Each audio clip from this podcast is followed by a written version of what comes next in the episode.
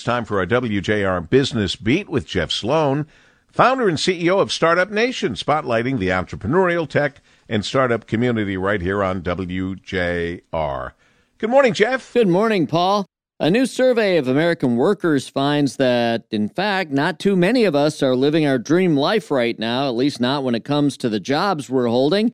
JobSage has just released results from a survey of over 1,200 Americans in the workforce about their level of happiness related to their current job versus what they view as their ideal or dream job, if you will. Who's living the dream right now? Well, only one in 10 Americans responded by indicating that they are working their dream job right now.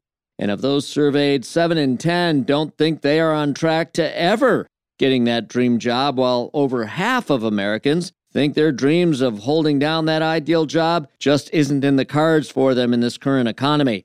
For many, getting that dream job requires an advanced or specialized degree of some kind, and two of every three Americans say they simply can't afford to pay, at least not at this time, the additional educational costs associated with being able to qualify.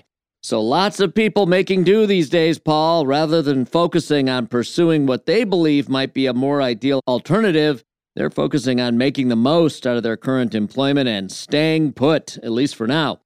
And as we all know well, this is a big change from the way employees viewed the pursuit of better alternatives just one year ago when that was pretty easily achieved. I'm Jeff Sloan, founder and CEO of StartupNation.com, and that's today's Business Beat on the great voice of the Great Lakes, WJR. This segment brought to you by Dell Technologies.